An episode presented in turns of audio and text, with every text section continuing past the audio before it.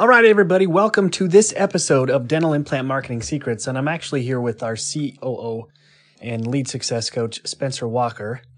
And we've just been hearing something recurringly. A lot of questions are coming through about this. And we've also had a couple people call in and say, Hey, I'm wondering about what I should do during the holidays and that kind of a thing. So we want to go ahead and address this for you right now. So let's just go ahead and uh, I'll just get into the backstory a little bit of this phone call that uh, Spencer just got off of. We just got done talking about it. And this doctor, we feel like has the right mindset about the holidays. So he called in and he's been reviewing his campaigns and how everything's been going for him. And what he started saying to us was just right on the money. See, during the holidays, there are people who are in pain. They are, you know, thinking about their benefits. They are thinking about their insurance. They are thinking about they're going to be embarrassed again through another holiday season. But a lot of the offices will call in and, and they'll say, Hey, we're, we're not going to be in the office. So we think we should probably stop marketing. And Spencer, I just wanted to go ahead and ask you in your conversation with this doctor, about this and about those items, what did he decide to do?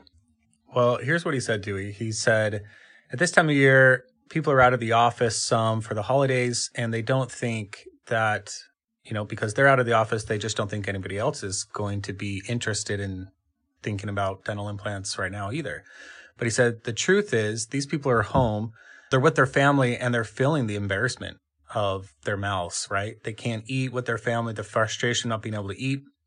And he said that's when these people go online and start researching, is when they start feeling the pain, right? Also, he said that it's the time of year when people are thinking about the end of year benefits of their insurance benefits. Now, we know that most insurances don't cover dental implants, but that being said, people are still thinking about it and they might start investigating it also, he said New Year's resolutions um, this time of year. People start thinking in terms of New Year's resolutions and also maybe gifting themselves something nice for Christmas. And he said, in my experience, Spencer, a lot of people go online and start researching this time of year. He said, I totally want to capitalize on that. And he said, Spencer, double my current budget. Oh my gosh. Did you hear that? So everybody else is calling in saying, pause my stuff. And he said, what? Double my budget. he said double my budget during this time of year. Now, we obviously believe in paid advertising. That's all we do. We never ever shut off our ads. There was one time when I shut off Facebook ads for our company, and then I did the research on what the ROI actually was, and it was thousands upon thousands upon thousands over the course of some time, right? Because of if you take into consideration the referrals we get, I'm talking, I'm talking for us to get new clients. As far as like one client will turn into a couple referrals or whatever. And so the ROI was astronomical. I vowed I would never shut off paid ads ever again. And if you're marketing in the traditional way, with 99% of other marketing companies do, switching back to marketing for your practice, then yeah, I mean, if you're not in the office and you don't get a phone call, then you're going to waste money. But you guys know different. You know better. You know that we're going to be able to capture the lead, nurture them. We're going to keep them in the command center. Uh, they're going to keep getting messages from you.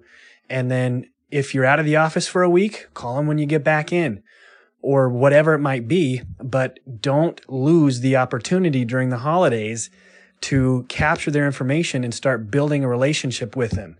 And you may even consider, just like this doctor did, doubling your holiday budget. All right, guys. Hopefully that got you thinking about the holidays and and uh, maybe a little bit differently than you've been thinking. Doesn't mean you have to hustle harder.